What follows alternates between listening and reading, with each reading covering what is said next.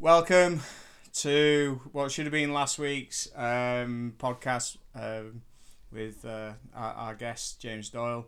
Um, we are about to go live. Uh, quick introduction and safety as well. Uh, can you all make sure you've got light clothing on? Um, I would suggest either Valetudo shorts or some sort of linen pants, because once this guy comes on to this podcast, the temperature in everyone's room is going to increase by at least four degrees. Okay, so you've had this safety warning. You should be ready with your Valetudo shorts on. We have got. James Doyle. so we're just waiting for James to join. He has joined. Oh, he's joined. So Yes. let's add him in here. Let's get yeah. him. So Get him on. Yeah, James is a BJJ purple belt, kickboxing black belt, pro MMA fighter, and he's a coach at SBG Bradford and Aire Valley Martial Arts, and for the English MMA team. and the prettiest guy you will ever meet. I can't wait to get this guy on. It feels like it's been such a long time. Hello, Danik. Are you ready? Here he is! Look at that! He's got some Clark Kent thing going on right now. Dang! When them glasses come off, people are getting darsed. or put on their ass. In the dark. No. James! Welcome. You you're so pretty. Why, how do you keep so pretty? You're gonna have to. I don't know where. Just, uh, just say something for me. It's okay. It's okay. So we might need to just put this a little bit closer. So if you just move that, Oh. just so we can hear you, James. No, it's a bit tinny, which for such a pretty guy doesn't really help. Um, so we'll, we'll give it a go and see how it goes. Um, Well, we can hear him, so it's already better than last week. you stayed connected for at least two minutes, which is wonderful. Okay, so James Doyle, how are you? How, how are you? How are you dealing with this uh, lockdown? I'm dealing with it fine. Um, I'm injured. I'm rehabbing my knee, so you guys are kind of all on my timetable at the moment. We're not. We're not. Oh, I, I can run and skip and you know, like I've got a cricket field over there where there's no cricket, which is amazing. And I, I can have a gay all time over there if I really want.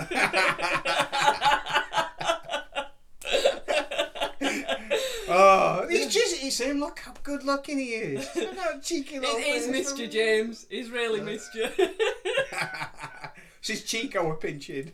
so how's how is the knee doing? It's good. Um, so basically, um, I keep having these moments where it feels good. I get a little bit carried away, and I do something stupid, like I work too hard on the leg and set myself back, and that's kind of been the story of it, really. Um, even the physio said the same thing. It's a case of pulling back, you know, when you feel the pain, and you know, it's hard to gauge things when you're constantly used to uh, jiu-jitsu, kickboxing. You kind of always sore, always beat up. So you kind of work through that, but it's recognizing the difference between, you know, the fact that I'm working on a, an injury. Um, so yeah, it's going good. I'm, I'm just doing my rehab as much as possible. We managed to get a rowing machine, which is a good indication that the leg, you know, the, the range of motion's better. Um, at one point, that wouldn't have been a, a, a, a- a choice really, but I managed to get some working on the rower, so it's going good. Excellent. Oh, that's that's really good, man. I know it were a bit of a struggle just before, and you know, obviously now we can't go anywhere. You were doing quite um, quite a bit on the bike as well, so that, that's really good.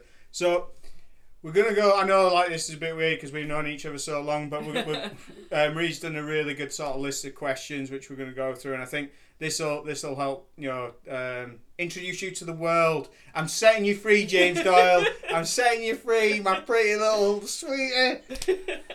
Do you want to answer ask the questions or? Yeah, well, yeah. So if we just start with how how and when did you get into martial arts, James? Okay, so I get into martial arts. I got into martial arts uh, about seven or eight years old. Um, Wow. mum enrolled me in a karate class after I kind of uh, seen Bruce Lee, probably by accident at seven years old. I seen Enter the Dragon, and uh, that was a game changer. Seen Bruce Lee Enter the Dragon, and, and I wanted to do martial arts. Literally, at the end of our street was a, a sports centre where uh, they held practices. So I just kind of went there, and uh, that was kind of the start of it. Bruce Lee movies and karate classes. Oh, I think that must be the story for quite a lot of young lads. I think because my brother loved. I mean, he never followed it through, but karate was definitely the first thing he wanted to do. Definitely. Yeah. So, um, so from karate, then, how long did you do karate? What did you move on to?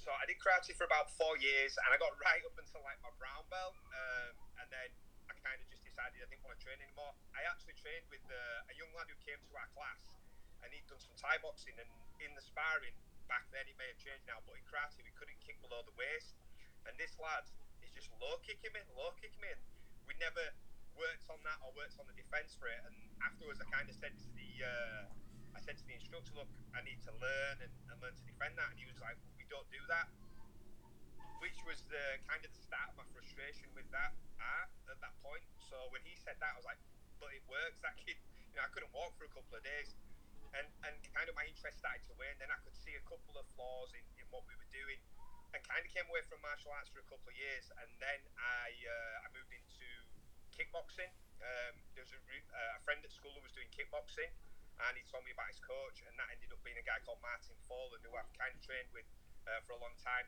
Um, the, the good fortune I had was Martin had done um, a lot of martial arts. He boxed as an amateur as a young lad. Um, Martin had sort of worked in judo, worked in the traditional principles of like Japanese jiu-jitsu, um, and as well as developing his own kickboxing syllabus, which I kind of stayed under him and then developed into uh, one of his black belts. So that was the early stages of like mixed martial arts. I'm talking like maybe like 1999, um, and we were kind of without knowing, we were kind of working on you know mixed martial arts. We'd have a, a kickboxing class on a Tuesday night at Martin's, then we'd have a, a judo in the gi. Uh, for those who give me grief not wearing the gi, I started. it was judo and jiu-jitsu principles, so we'd work on that. And uh, yeah, that was kind of my introduction. Like I said, I was really fortunate throughout everything I've done with martial arts. I've had good coaches, you know, yourself included. But then, uh, kind of, you start hearing about more of this mixed martial arts, and of course, at the time, it wasn't even referred to you know, you'll remember Sven. It wasn't referred to as mixed martial arts. It was Vale Tudo, NHB, and I started looking at like you know trying to get hold of videotapes. And I got hold of UFC six, uh, which was Oleg Taktarov against uh, Tank Abbott in the final. Not not a great. Um, not a great showcase of modern mixed martial arts, but it was, you know, the early days. And I also got hold of the Pride 21, I think it was videotape, which was Don Frye and Ken Shamrock was the main event.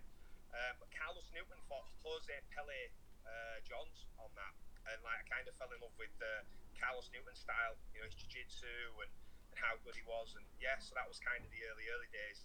Um, I then started looking at mixed martial arts or classes that worked on that, and I kind of found um, a group of guys in Middleton who classed themselves as shoot fighters. It was very leg lock orientated, no gi, um, very anti gi actually at the time, and uh, kind of went over to meet those guys, and they were uh, super cool. There was only like three or four guys in there. I asked if I could come back next week and train, and they were like, "Yeah, super cool, come back."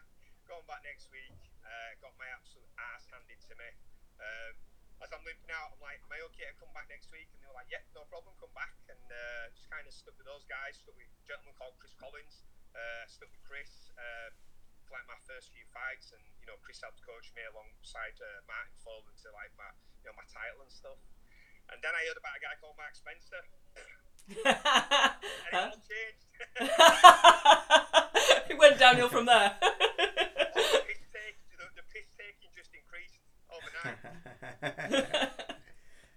Look, you have it easy. You walk in, you float those little eyelids, and you know, snapping, and like shit happens. This doesn't work for me. I have to earn it. So you have to earn it. So yeah, um, so just you, you've answered a few of the questions, which is really good, and and I guess one of the things I'd, I'd say it's really nice to see kind of Martin and Chris, you know, still. Uh, you know, still working and, and, and still, you know, um, offering um, martial arts in their areas as well. So, Yeah. you know, it's uh, yeah, it's really good stuff. Um, so, how did we meet? And before you do what St- Smergy do, did on last week, can't you remember? Probably not. No, I get hit in the head a lot. You've got a good head kick. Yeah, I, I was going to say that, but no, I, um, you know, back then, I mean, I'm not the most tech savvy guy now, um, and I really wasn't then. but I kind of looked on the old SF UK forum, um, and I was just exploring classes in my area, and you know your name popped up a few times. Uh, Chris had mentioned you a few times that you'd crossed paths with each other and trained together and whatnot, and he'd mentioned other uh, other people, but um, it was you uh, fighting at Sprawl and Brawl, Neil Hallshaw Yeah. in Birds, uh, Batley. Batley, Batley, Batley. It's Yeah. not, it's not the same area anyway. So yeah, so um, I thought you know it'd be a good chance to go along and see an MMA show in, in, in the local area because it's commonplace now for there to be gyms and shows, and um, and back then there really wasn't that. I mean, like I say originally, at Chris's we'd pull the mats out and we you know we'd, we'd wrestle on like the five side football mats and um, it just it, we, we didn't have the facilities nor did we have the shows. You know, there was one up in the far northeast, Total Combat, and there was kind of like Cage Rage and that down in the south. And they were the only ones I really knew of. Um, so for there to be a show in our area and Neil, you know, to be a great coach, you knew it was going to be a good show. And kind of went along to that. Um, and I think you won with a triangle. I think you triangled the guy. Yeah, uh, John. Yeah. Yep. So we triangled the guy, and then afterwards I was like, "Oh, good to meet you," kind of thing. And I'd just I'd been emailing you, and you'd kind of invited me over. Um, so I said, "Look, I'll get over and and, and whatnot." And I think my uh, my first night was at PFIT. Came over to Friday night at PFIT. It was sparring. It was literally just like, "Okay, you want to train with us?" Um, and yeah, yeah. just beat up. You were the only guy. who- Back then, you were nice to me. Not so much now, of course. Back then, you were nice to me, and like you beat me up the least amount than, than anyone else. It's because you're like a fine wine, James. With age, you just keep getting that little bit better and better. I'm not, so it's resentment. So, yeah, the, the the the Friday night P fit sessions were pretty pretty pretty awful to be honest. I think you know we um we, we, we tell the guys kind of some of the stories, but I think when you were there and and just some of the battles and some of the the stuff like you look back now and it, it's not the right way of training. It's really not. You know, I mean, I I just remember just so much horribleness, and you can look back now at fond, with a bit of fondness, can't you? And Oh, but, definitely, like- definitely, yeah. you know, one of the things that you, you used to tell me about, you know, being sat in the car in the car park, and Oh yeah. you know, just just tell us that because that, that that I think happened for a lot of people. Yeah, so I, the, the back of PFIT has a, still has a really big car park, and I was relatively unknown to the team. Um, kind of knew yourself because we corresponded a few times, and I'd pull up and I'd kind of sit in the car park, and I'd kind of be sat there and like, okay, let's go in, let's go in, and, and I'd be trying to talk myself into just walking into the uh, walking up the stairs, and I'd say three, you know, three quarters, like seventy-five percent of the time, I'd actually come into class, and there was sometimes where I just oh, I can't do this, you know, and, and I'd drive home and just bail without even training. No one had seen me, so I was all right. No one really knew who I was either, so I was okay. But yeah, that was kind of my early introduction, and that you know, guys were getting Iron Man, and I'd never really seen that. And, uh, yeah, I think I might have got Iron Man even though the new guy, and it was like, yeah, throw him in as well. Uh, but yeah, yeah, like so I shared that picture this week, like you, myself, Waz, and Dave, and they were like the guys who I, you know, kind of started training with and still train with now. But Yeah. yeah, I remember first time training with Dave. I hate him. I love Dave. I love Dave. He's, he's a good friend. But the first time I met him, because he's got a funny sense of humour, as Dave, very dry sense of humour. Um, you don't know if he likes you or not. He uh, took me down, which he did with ease throughout our time training together, and he got me in crucifix position. In a little black Harbinger Pro gloves, and he's ground and pounding me. So I tapped him, and he says, "Why'd you tap?" I was like, um, "Yeah, I can't get out of it. I'm in trouble." He's like, "Oh, we don't tap from strikes," and just carried on here, me. oh wow. Yeah, So that was kind of the early days. yeah. Dave, Dave, Dave I I love Dave to bits, and like you know, spent a lot of time with Dave and training with Dave and just hanging with him. But I think he is Marmite, and you have to just keep forcing it down your throat for you to eventually love it. There, there's no easy way because you can't really read him. He, you know, there's not much. He doesn't give much away, does he? Um, No. Like you know, I, I, you know, I've, I've spent so much time with him. I just, I think he's brilliant. But I, I remember, I mean, the amount of times I had people come up to me after the class where like people were concerned that that that Dave had hatred towards them, and I had to, yeah. So, but like he, he does it in such a in in it, it- it's it's not psychopathic, but it's just bizarre, isn't it? It's you're Yeah. getting beaten by like a super polite, well spoken, you know, just just intelligent man, and it just doesn't make sense that he won't let you tap to strikes, and he's just gonna make you stay there. But yeah, he uh, he yeah, I love Dave. He's a brilliant guy.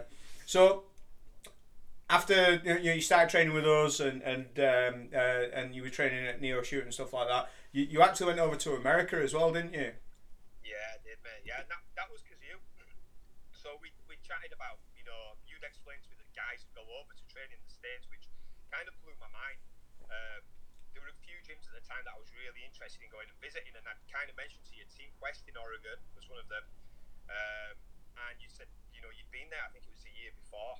Uh, and you kind of explained who you trained with and, and your time out there. And you kind of connected me just via email because there was no social media, but you connected me via email with like coaches and kind of got to go out there for just under three weeks, I think it was. And have an amazing time um, training with like you know Matt Lindland. I say training with, I kind of avoided Matt Lindland because he just scared the life out of me. Like a lot of the guys did. But it was just after season one of the Ultimate Fighter had just aired in the UK, so uh, the guys who were on it, like Chris Leben, Nick Quarry, uh, all those guys who were on it were in the gym, and, and everyone was really nice. And got to meet Robert Follis, who was a coach I know you trained with, spent time with, and had a large impact on you as well. You know, as far as when you were competing and, and as a coach. Yeah, uh, uh, absolutely. I mean, yeah, go, going over to Team Quest was uh, was interesting. It was it, it, it was good because they they had a- obviously quite a heavy wrestling base. Um, I think it, there was only sort of Chris. Oh, what's his name? The kickboxing guy, Oh, Chris Wilson. Chris Wilson. I think he was like the main sort of striking guy there, weren't he? Yeah. Um, Yeah. But ev- everyone else, like obviously Leben, who you know, and, and he's got kind of that striking style, but his his grappling is actually really really good, and his wrestling's really really good. So good. So, So you, you were pretty much just wrestling all the time, and that's one of the reasons I, I went over um, Yeah. to get a bit of time in working that because um, there was talk of uh, me and Paul Jenkins fighting for a British title on uh, Ultimate Force, so that's that's why I went to Ultimate Combat. Sorry, um, so that's why I went over there. You uh, you met Matt Horwich, didn't you? yeah, I met Matt Horwich. He scared the life out of me. Yeah. He, uh, like, totally the, one of the nicest guys I've ever met. But as class would be going on, because like, he's such an amazing jiu-jitsu practitioner and MMA fighter, you know. But he'd be really intense on the mat. Um, and he kind of caught me in an armbar when we were rolling. And like Chris Leben was coaching the session. Um, my arms hyperextend as a lot of my training partners know. My arms kind of bend the wrong way a little bit. Um, so I was able to get out of his armbar. And uh, Chris Leben kind of, you know, started ridiculing him, saying, "Oh, British guy knows how to grapple. He got out your armbar." And then Corey's just bang whacks on a mean armbar, and yeah, my arm was sore after that. But he was really nice, super cool, you know, very very friendly. Um, he was just as I was leaving, he was flying to Minnesota to fight Travis Wiuff, who prior to that fought in the UFC quite a bit. Uh, but he was he was yeah, there was some real cool characters. Um, kind of didn't go out of my box really. As you know, that there was a road like Stark Street, I think it was, and one side was the motel, and the other side was the gym. And I literally went from one to the other because I made the mistake on maybe the second night um, going to the Italian place or the uh, sushi restaurant. And everyone's like, "You can't go out on a night." I'm like, "Why not?" And they're like, "Yeah, gangs and, and this and that." So yeah, I'm just gonna go to the supermarket on the daytime, shop and, and gym, motel, and it ended up being good because you know my, my training time was really intense there. Yeah, the uh, they should really give you a leaflet or something when you when you turn up, and just say don't go to any of these spots. And it is literally like you've got the motel, and it's a motel as well. It's not a hotel, which believe it or not does make a significant difference. Yep. Um, and then you've got a car lot, uh, sorry, um, a car sales place, and then the gym just behind it, and that literally should be the two places that you visit in that area. If you go anywhere other than those two places, you're in danger. Because I, I, went and got some Mexican food, and uh, I, I told I told Follis, I'm like, oh, what did you do last night? I'm like, oh, a bit tired from training, so I went and grabbed some Mexican food and you know and, and, and brought it back to my room. I was like, well, where did you go? And I told him, he's like, no, no, that's a gang area. So like I, I, at the time I didn't really think about it, but like I walked in. All right, now then, I'll have three tacos, Sulto essay. I think that they were just like, I have no idea what's going on here. I don't know what language he's speaking. just, just give him his tacos and let him go. but yeah, it worked. It, it, it's a pretty big, pretty uh, crazy place. Um, but uh, When was that then? What what year was that? When So- you both went? I went 2003. And when did yeah, I you went go? early 2005. Yeah, Oh right, okay. Just be interesting to know if it's how it is now. If it's it's not there, is it? Yeah. So it's still there, but um, a lot of the so like Dan Henderson moved to Temecula. He's got his own uh, team quest there, and s- some of the guys, like one or two of the guys, are still actually there. Um, but yeah, a lot of like the fighters, like Randy moved out of Vegas. Yeah. Dan moved out to Temecula. Matt Lindland's still kind of based out there. Matt Lindland is still kind of based out there. He he's one of the just his aura, one of the scariest men I've ever been around. Like Matt Horwich was scary until he kind of beat the shit out of you, and then he was like, "Oh, he was okay, guys, yeah," like Mickey Mouse, and it's just like Yeah, yeah. you know he he terrified me. But Matt Lindland, like he he just meeting him first time and checking his hand, it was just like. This is not good. You know, I'm gonna get the shit kicked out of me by this man. He, um, I took him down. Like I, I just shot him when we when we sparred once, and I, I managed to take him down, and he beat the piss out of me. he beat the piss out of me for ten minutes. He made me do two rounds, and he just leathered me for ten minutes. I, I I've never, and it was same with Matt Horwich. Like it was really weird, weren't it? Anytime you did one really positive thing, which you could think, right, oh, I'm, I'm getting this as part of my game, you would get Yeah. punished. Like I remember cracking Matt Matt um, Matt Horwich with a um, a right hand, and thinking, oh, that were that were all right. That were quite nice. I've not really hit anything with my right hand before, and, and he picked me up. He ran me to the other side of the room. He threw me against the wall, then threw me down. Oh, I, I kind of just hit the wall and slid down. he knee on Bellamy, and he just beat the shit out of me. It was it was awful, really awful, and, and yeah, it just it, and, and I think that that kind of rightly or wrongly formulated kind of the Friday night at, at PFIT because Yeah. you know there were a lot of sessions like that. I remember the little boxing guy. I can't remember his name. The boxing coach at Team Quest. He ended up fighting on uh, Pacquiao uh, undercard.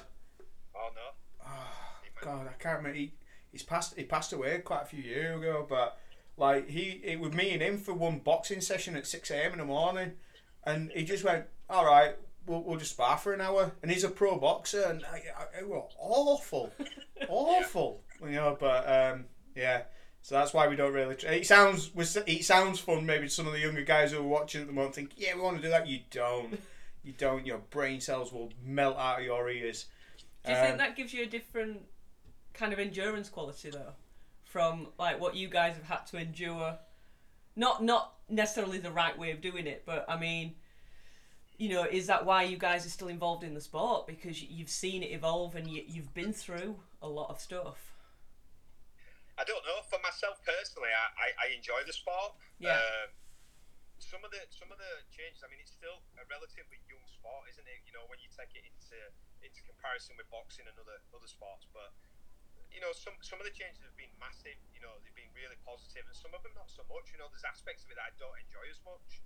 Um, you know, but that, that that's the evolution of the sport. I think for me, I think um, knowing what I know now, like what Mark's saying, it, it, wasn't like the best. I did get my ass kicked. Like I remember coming back at my arms, just I couldn't flex them, I couldn't straighten them properly, and nothing against those guys. It was just the intensity of every round was just you get your ass kicked. Wow. Um, you know, it, it kind of, you know, it, it prepares you. It prepares. It's like those hard sparring rounds that we do at a very specific time uh, within people's fight camps. It kind of prepares you for it, but yeah, I'm not sure. I know I wouldn't go through it again. I, I, you know, I like I like to train. I'd like to go and visit there and do some classes, you know, and see how it's changed and stuff. But I'm sure, like with everyone else, the progression in the sport has been such that we've kind of moved away. Like it's not hard sparring all the time. I'm sure these gyms are the same, you know. Yeah. Yeah, I think at a different time when everyone was still trying to work out what works and what's the best way to do do stuff. I think we've gone through a bit of an evolution, and um, I think we've we've learned a lot of those painful lessons. Um, so you know we, we can train more intelligently. Yeah. Um, at, at the time, like it were just a case of just piecing everything together. I mean, we had like karate guys turn up, boxers turn up, judo guys turn up, and it, it was just everyone trying to work out how how to put it all together so that you could do mixed martial arts in a way. I mean, I don't remember anyone not being a specialist. You know, like Yeah. e- everyone was a specialist in something. So you came from a striking background. You know, I, I I've done a little bit more kind of the Brazilian Jiu Jitsu side. So everyone will just try to work stuff out. I think we've we've now we're now at a point, and I think in ten years' time it'll be different again. Um, I think everyone's sort of learned. So Must have been a lot more injuries back then. I, you know what? I think personally, the reason why we could train like that is we were only training like that once a week. So we would only have this this awful session once a week. Right. Okay. Um, the rest of the time, uh, uh, for a long time, it was once a week, and we were quite young. So like you, Yeah. you're, you're able to bounce back. Like yeah. I I wouldn't be able to do the training that we did back then at forty. Yeah. I, I it just it just would not work. Um, you do one a week and then you spend the rest of the week trying to recover. Um, you know, it's, if you if you kind of look at you know impact sports like rugby and American football and things like that, where you've got continuous kind of you know um, contact between uh, you know fast moving uh, people. They, they can only do that once a week, you know, and they only do it for a certain amount of uh, months as well. So throughout a season, um, you've got to look at sports like that, in my, in my opinion, where that's the evolution. That's what people are doing now, where you, you're phasing your training. So you've got yeah the hard sparring rounds, which what which James has sort of mentioned that we, we, we still do that. We still have those, but it's a lot more controlled. It's it's a lot shorter intensity.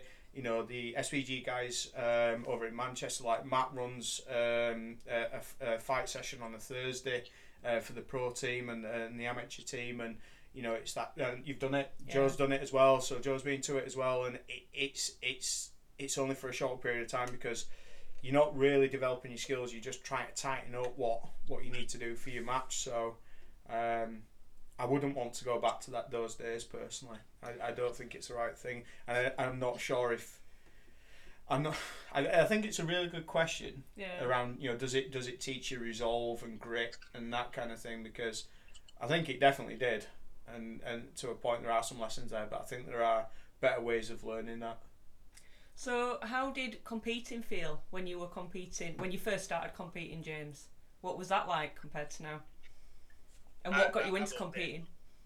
Um, well, I'd started competing from a really young age, so there was like um, teams and singles divisions in karate competitions, and like, I think I was about eight when I first started competing. Um, and you'd be matched up.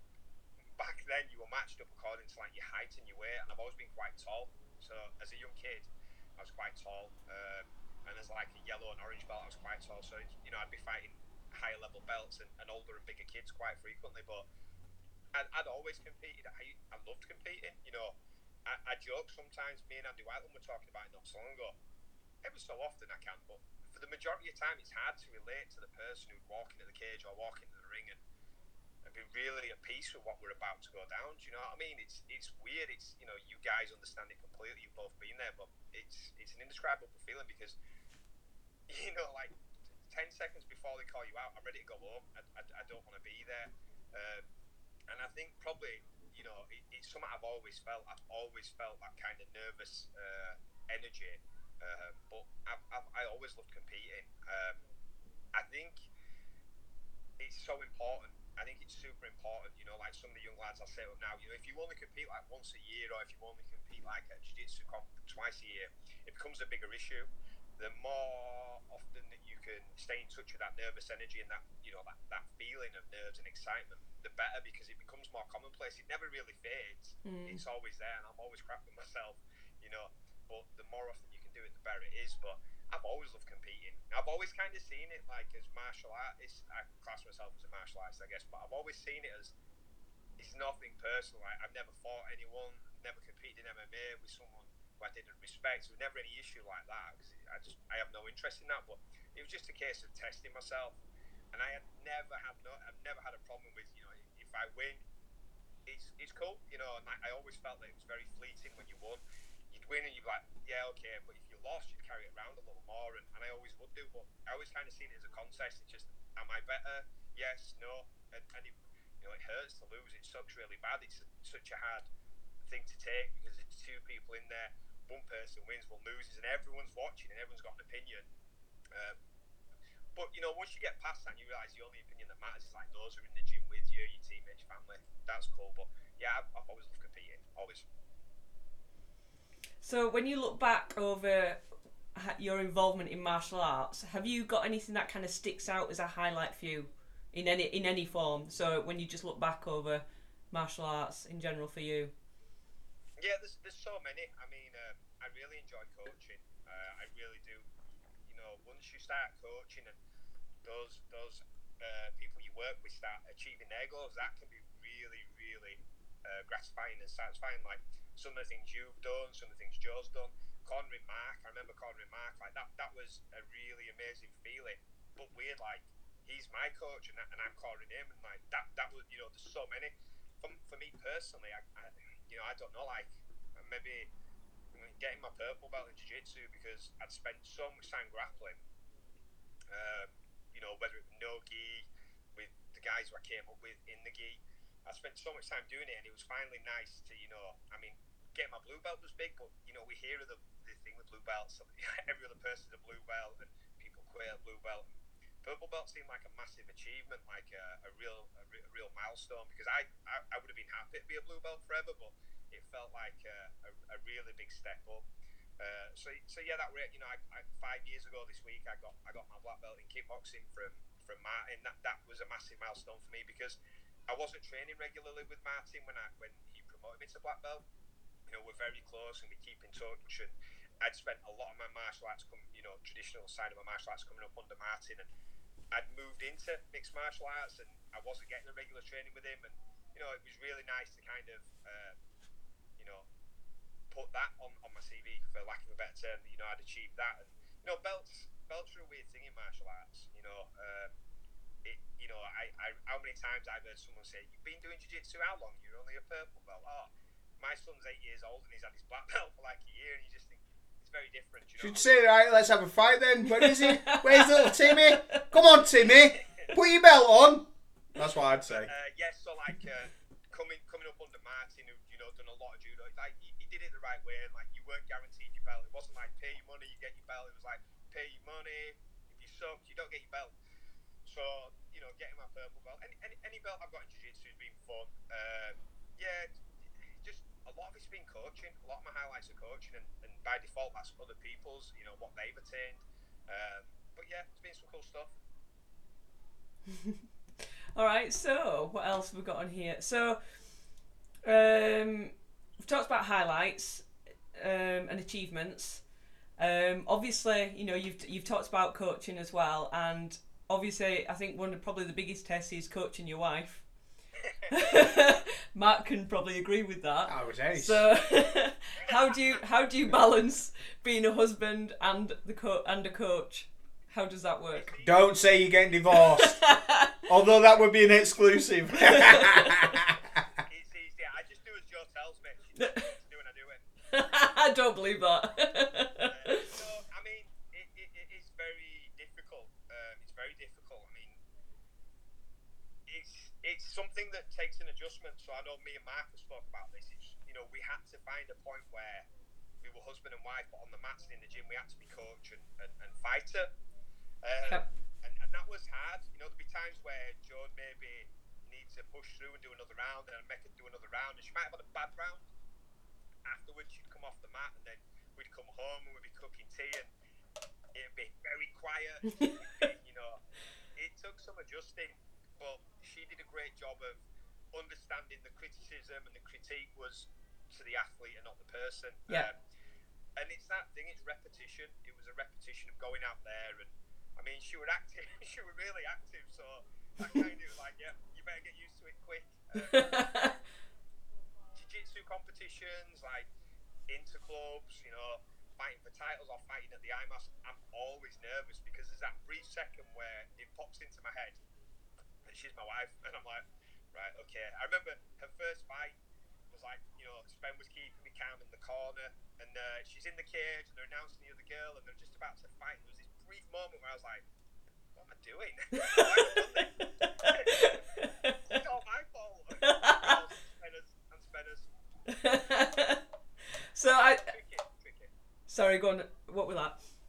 No, it's just tricky. It's. Uh, a lot of emotion involved. Coaching's really hard. Uh, you know, it's I've, I've coached for a long time. I coached with with Mark for a long time. It really is hard. You know, you give a lot to yourself with the people that you work with, and you put so much in. Um, you know, because you, you you know when people lose, you can sometimes look at yourself and think like, could I have done more? Should I pushed this? Should I push that? So it, it, it is hard, and you know, inevitably you, you grow to care about the people that you you know you train and you coach with, you work alongside. You care about them, so you know, I I. Uh, it, it's difficult at the best of times when it's your wife. I feel it's heightened even more, I guess. So in terms of um, you two coaching together, because obviously, you know, it'd be interesting how many how many fights you've cornered together. Um, but you know, you see, you in my opinion, you have a very good dynamic. You seem to you've got different traits and personality, you know, personality traits that seem to complement well. And you know, is that something that happened very quickly, or have you kind of got to learn how each other have work, works as a coach and in, a, in each other's, you know, when you're in the corner? I don't know. I know. I could read your face, and I was thinking he's thinking the same as me. It Yeah. kind of, for me, it fell into place. Like it's funny. Um, one of the athletes at the IMMAFs uh, said to me, "I like how you guys work in a corner," and it's the same thing. Like unless it's you fighting Marie, Mark will generally lead. You know, we'll walk in there. You've got 60 seconds in theory, but you don't always have that 60 seconds because you've got to get in there, get the you know the, the fighter's breath back down so they're actually focusing, and then you've got to get out there before the round starts. So it's not always 60 seconds, but generally, you know, Mark will come in, he'll give the original, in, uh, the initial instructions. I'll have the water, the fighter gets the water, I'll give my opinion, and while I'm giving my opinion, Mark will ask the third corner what they think, or, or vice versa. And it just kind of happened naturally, I think. I don't know about you, mate. What do you think? Yeah, I, I think.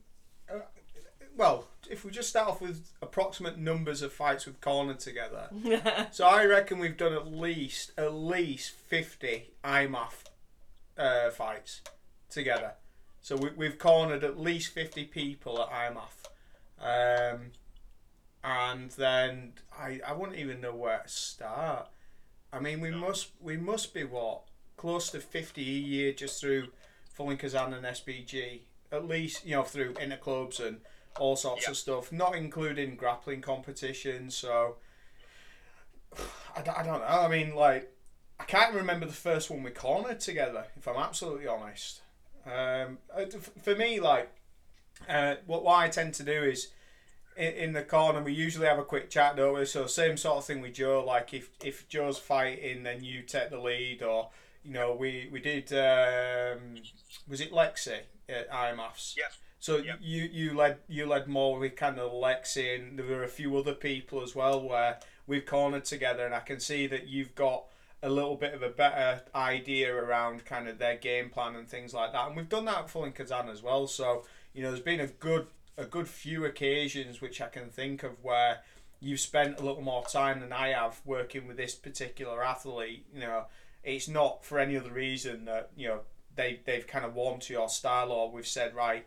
you need to kind of work a little more with James because he's got you know the the, the game that's going to fit your style a little bit better. Um, so usually I think for me uh, whether it's a subconscious thing or not, you know as we kind of run into the cage, if I think the the athlete's going to benefit more from your instruction because you're going to be able to relate a little bit more what's going on and, and their attributes. I usually, from what I can think of, I would just give you a nudge and like, right, you you you lead, you you go, or we'll go in and say, right, James, you you get in corner and you uh, you give the initial instruction, and then what I might do is just reinforce what you say, or if I've, I think there's something else, I might go right, oh, and this, but it usually complements. It's not the opposite. Like we've both we've both had to work corners where, you know, there's been me, you, and and some random. So like there, there's a good couple that come to mind which I can think of where you know a fighter's insisted that a certain person comes into the corner because they've held pads in the woods once or something like that or you know they've, they've done like three wrestling sessions with with a guy who who who's uh, a master ninja or something Or they live near him. all live near him, and, and we've just gone like, they've been the difficult ones. They're the ones that are really difficult where, you know they they don't coach at the same club. They, they haven't gone through the process that we because we've got a nice little process that that we go through to develop fighters, and we've been really successful at, at you know at every pretty pretty much every level. So um, that experience and, and and time spending you know in the corner with one another, I think it makes it easy when that that person who comes in who who's just what the. F- is this guy on about? You know that that they're the they're the more challenging ones. I know it didn't really answer the question. Well, I, like from my perspective, I I've heard because I've been sort of maybe sometimes a third person or whatever, um, and obviously I just keep quiet and film or whatever. But like I've I've heard you two cornering together, and then I've heard you with someone else who maybe you don't normally corner with or, or something like that, and the difference is worlds apart. Mm. Like even when it's just listening to you both at cage side, you know, you don't talk over each other. You you immediately seem to get what the other person is talking about, or you'll both, you know, you'll both be on the same track, but just one of you says it. You seem to be very in sync. Whereas when I've seen it with somebody else, you know, they they they'll be shouting something completely different. They they'll be just cornering in a very different way that just doesn't gel. And I kind of think if I were that fighter, that would be hard work for me. You know, whereas when it's you two, you know, you, you don't need to work. You just listen. You know, you just need to listen out, and it's there's no kind of trying to then figure out what what it is you're trying to tell me. Just an observation from my perspective. I'm just interested to see what you guys thought about it. I mean, yeah, I agree. I mean, it is always easier cornering with Mark. Uh, there's been times like through the IMMAFs that I've cornered with different coaches, and it shows the quality of the coach because what that coach will say is maybe they've helped me with Joe uh, if, if Mark hadn't been able to come out, and they'll go, "She's your fighter. You know her best. You lead. I'll just kind of help out if I observe all." And, and again, even though you're not coaching regularly with that person, they'll recognise that where they need to interject, and if they don't. But like you said, in other times you've got someone screaming something. Maybe it's just a particular vernacular they use in their gym, like a, a term they have, and they haven't gone through it with the fighter. And you'll see the fighter like looking out, and say, "What you on about?" You know, like looking out of the cage. And Mm. yes, it's tricky. I mean, it's you know there is an art to coaching. Some you know like like I think not not necessarily the best fighters are the best coaches, and the best coaches haven't necessarily been the best fighters. You know. Yeah. It's, it's a it's a different discipline. You know, I think Yeah. cornering. Um, you know, sometimes it it, it gets. I, I, I know I don't. I hope it doesn't happen as much, but especially in the the beginning of kind of mixed martial arts and my experience, like cornering was a free ticket. You know, it was a it was people used it to get access to the to the event. Um, Yeah. Like I, I, I take you know cornering and coaching very seriously, and you know the people I tend to gel with, the people I've worked with quite a bit. Um, so like at the IMMAFs and and, and IMMAFs, you know I really enjoy coaching with different coaches. Um, and what I, I tend to do the same. Like if it's a coach who eh, it's their fighter, I, I just shut up. You know, like um, th- there's a couple of coaches that I've, I've really enjoyed coaching with. Uh, Alex Imler's one. Um, Al- Alex was, um, it was really good just just listening to how Alex coached his athlete uh, at the uh, at the World. So uh, Alex Williams. So I, I really enjoyed that. Um, uh, Steve from oh, where's he from? Steve from um, Reps. Reps. Yeah. Yeah. Oh yeah, yeah. Uh, so I, I really like cornering with Steve as well. So I, I think I must have done, I don't know, about eight bouts with Steve, and you know I really enjoyed kind of listening to how he coaches. You know when when we were cornering uh, Connor uh, over at the Worlds in in America, um, his fighter Connor uh, Hitchin. Um, you know, it it was it was really cool being in that, that, that, that environment and just learning from from Steve as well. I think the bit that I don't like is is and it's not I'm not going to name names or say people, but there are some people when you corner with them, it's just hard not to say something. It's hard not to take over a little bit, and I think I, I don't know where it comes from, but I, I like to corner with someone who I have a little bit of a rapport with. And it's not to say that I don't have a rapport with people, but it's like a, it's weird coaching rapport, isn't it? You know, Yeah. like I'm not here just to hold the bucket, or I'm here to listen and learn. You know, and I, I don't know. It's really weird to explain, isn't it? Um, yeah, yeah, definitely. But yeah, cool. Okay, let's move on from that before we start calling people out. But you know, every, yeah, but the, the, all the coaches that I'm, I'm talking about, they have had success. So they've had fighters um, who have been successful. So sometimes it's the fighter as well. So the fighter needs to be needs to have a coach who they can they can kind of work with, who you know it makes sense for them, and and and that's the difficult bit with coaching as well, where you know you need to be able to um, find what works for that athlete. There we go. It's true, true. Different people respond differently. That's something you know you've seen. There's people who need shouting at. There's people who need slapping before they work out, uh, walk out. People who need a hug.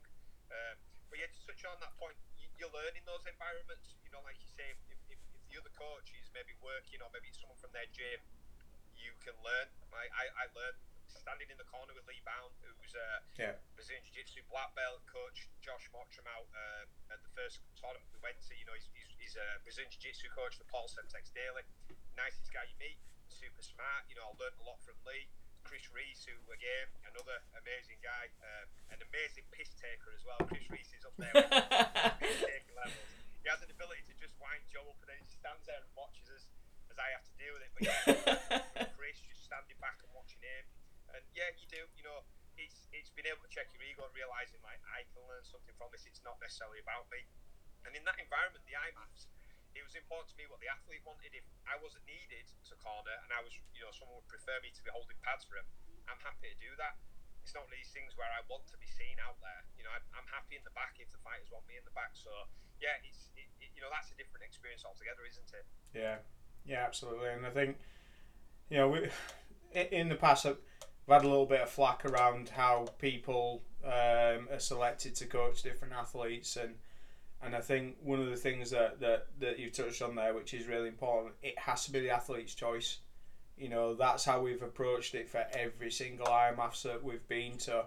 You know, we've gone and said, right, what do you want? Like, and we work really well where, you know, Ollie uh, Sawa, you know, like he he, you know, he was a, a great kid to to, to corner and stuff and really suited your style. And we, we just, you know, and Colin as well, you know, we're, we're able to kind of, you know, do some really good stuff with, with you know, in, in Ollie's corner and stuff. And it has to be the athlete, you know, but, you know, and it has to be the athlete's choice.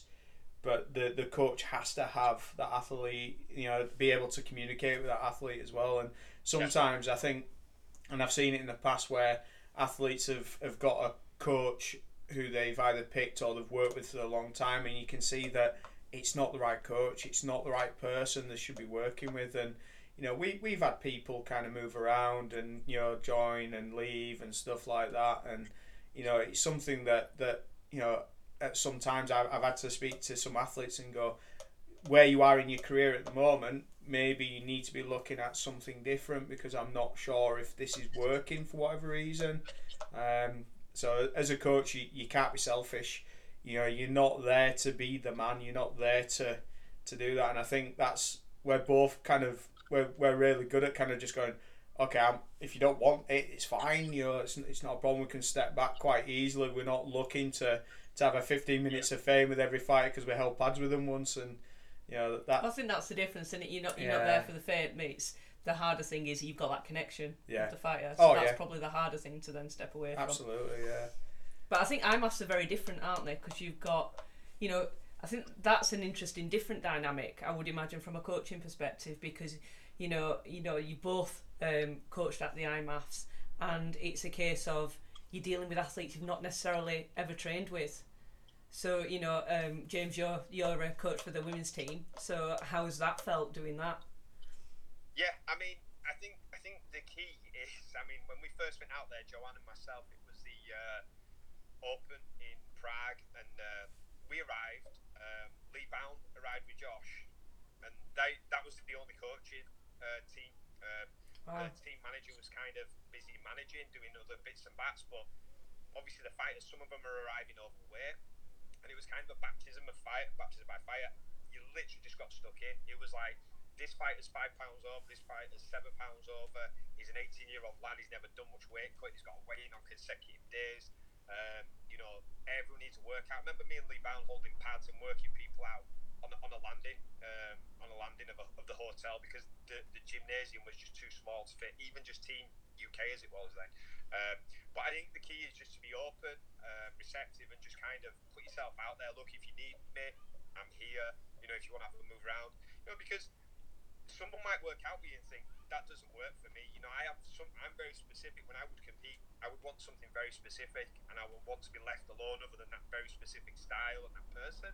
Um, so, like, you know, someone might work out and think, don't work for me, which is great. Again, it's not about you; it's about the athlete. So you have to step back and say no problem. But like, um, you know, you just grab some mates like, do you need mates? Do you need mitt work? Do you need anyone to hold pads? Do you want to move around, have a pull about? And, you know, someone would say, yeah, yeah, no problem. And then you build up a rapport just naturally because they'd realise that that style works for you. I mean, a young man who trains over at uh, Next Gen in Liverpool, uh, Ben Petches Kelly, he was funny because he prior to the IMMAFs, he'd fought one of the lads from our gym and he beat him. And he come up to me and he was saying that, uh, oh, I, you know, I've just been training with Spenner and, you know, he was really nice. I beat one of his guys. I didn't know if it'd be weird. And I was like, yeah, that, that's my teammate. I'm, I'm one of Spenner's teammates and the guy you knocked out. And he was like, oh, oh. And he was like, no, it's cool. And by the end of the week, he was really, you know, he was just so thankful that we were able to just coach him.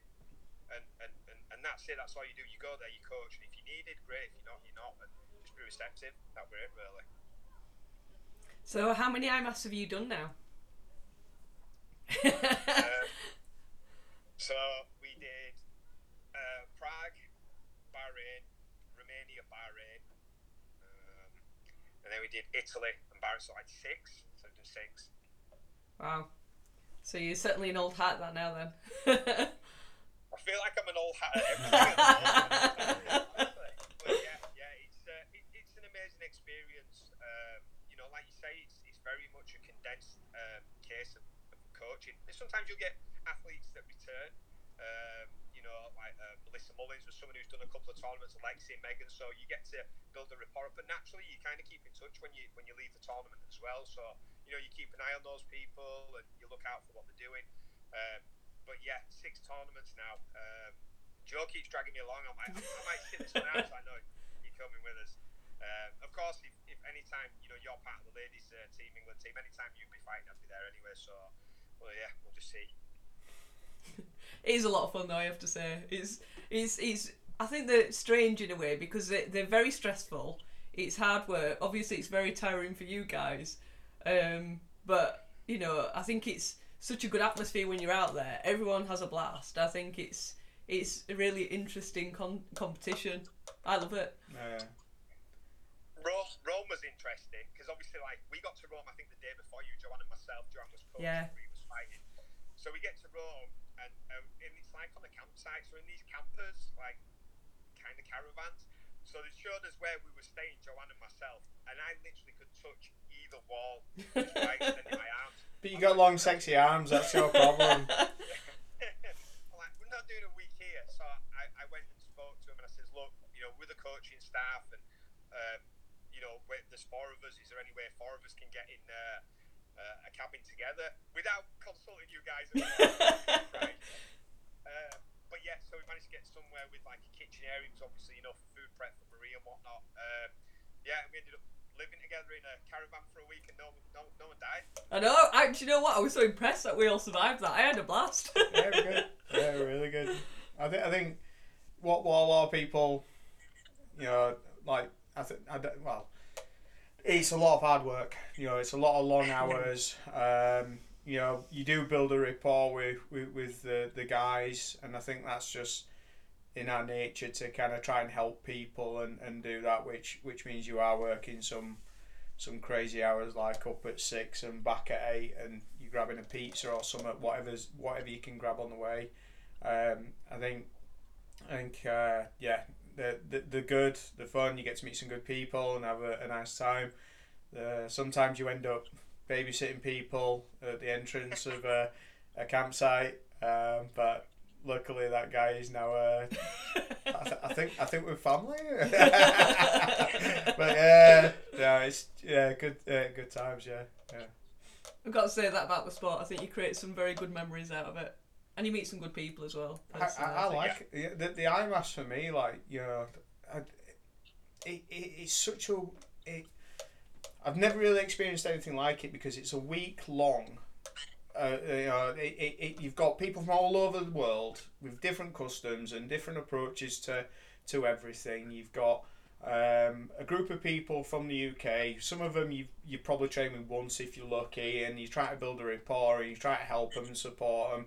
You're cutting weight. You know, you're doing you know weird shit like you know try to find a little bit of food for them or you know sauntering in some odd place or it's you know pa- jogging past a llama every day it, it just creates so many different experiences in such a short period of time that you come away I don't think you really appreciate until that couple of weeks after when you've had time to to sleep um, but yeah and, but the people as well who work at the IMMAFs like you know, you got uh, Ricky, uh, Ricky Wright, who, who who's an absolute legend. Um, you know, I, I know your first experience of Ricky was uh, was quite an interesting one in Vegas. So uh, yeah, we should talk about that. What what were your initial opinion of Ricky? Nick, I love Ricky Wright, and Ricky Wright knows this. I told him because first time I met him we were in Vegas when we were over there for UFC 200, and he was just he was excitable, let's say. And then the next time I met him was in Romania when all the Welsh team were part of Team UK. And I'm sat like I am now talking to Chris, and Ricky comes in front and sits in front of me with his back to me. She's a, you know, he didn't realise maybe I was part of it. Maybe he wanted you put to push up against him. Maybe. I'll have to ask Ricky. But anyway, I was like, this guy's a dick.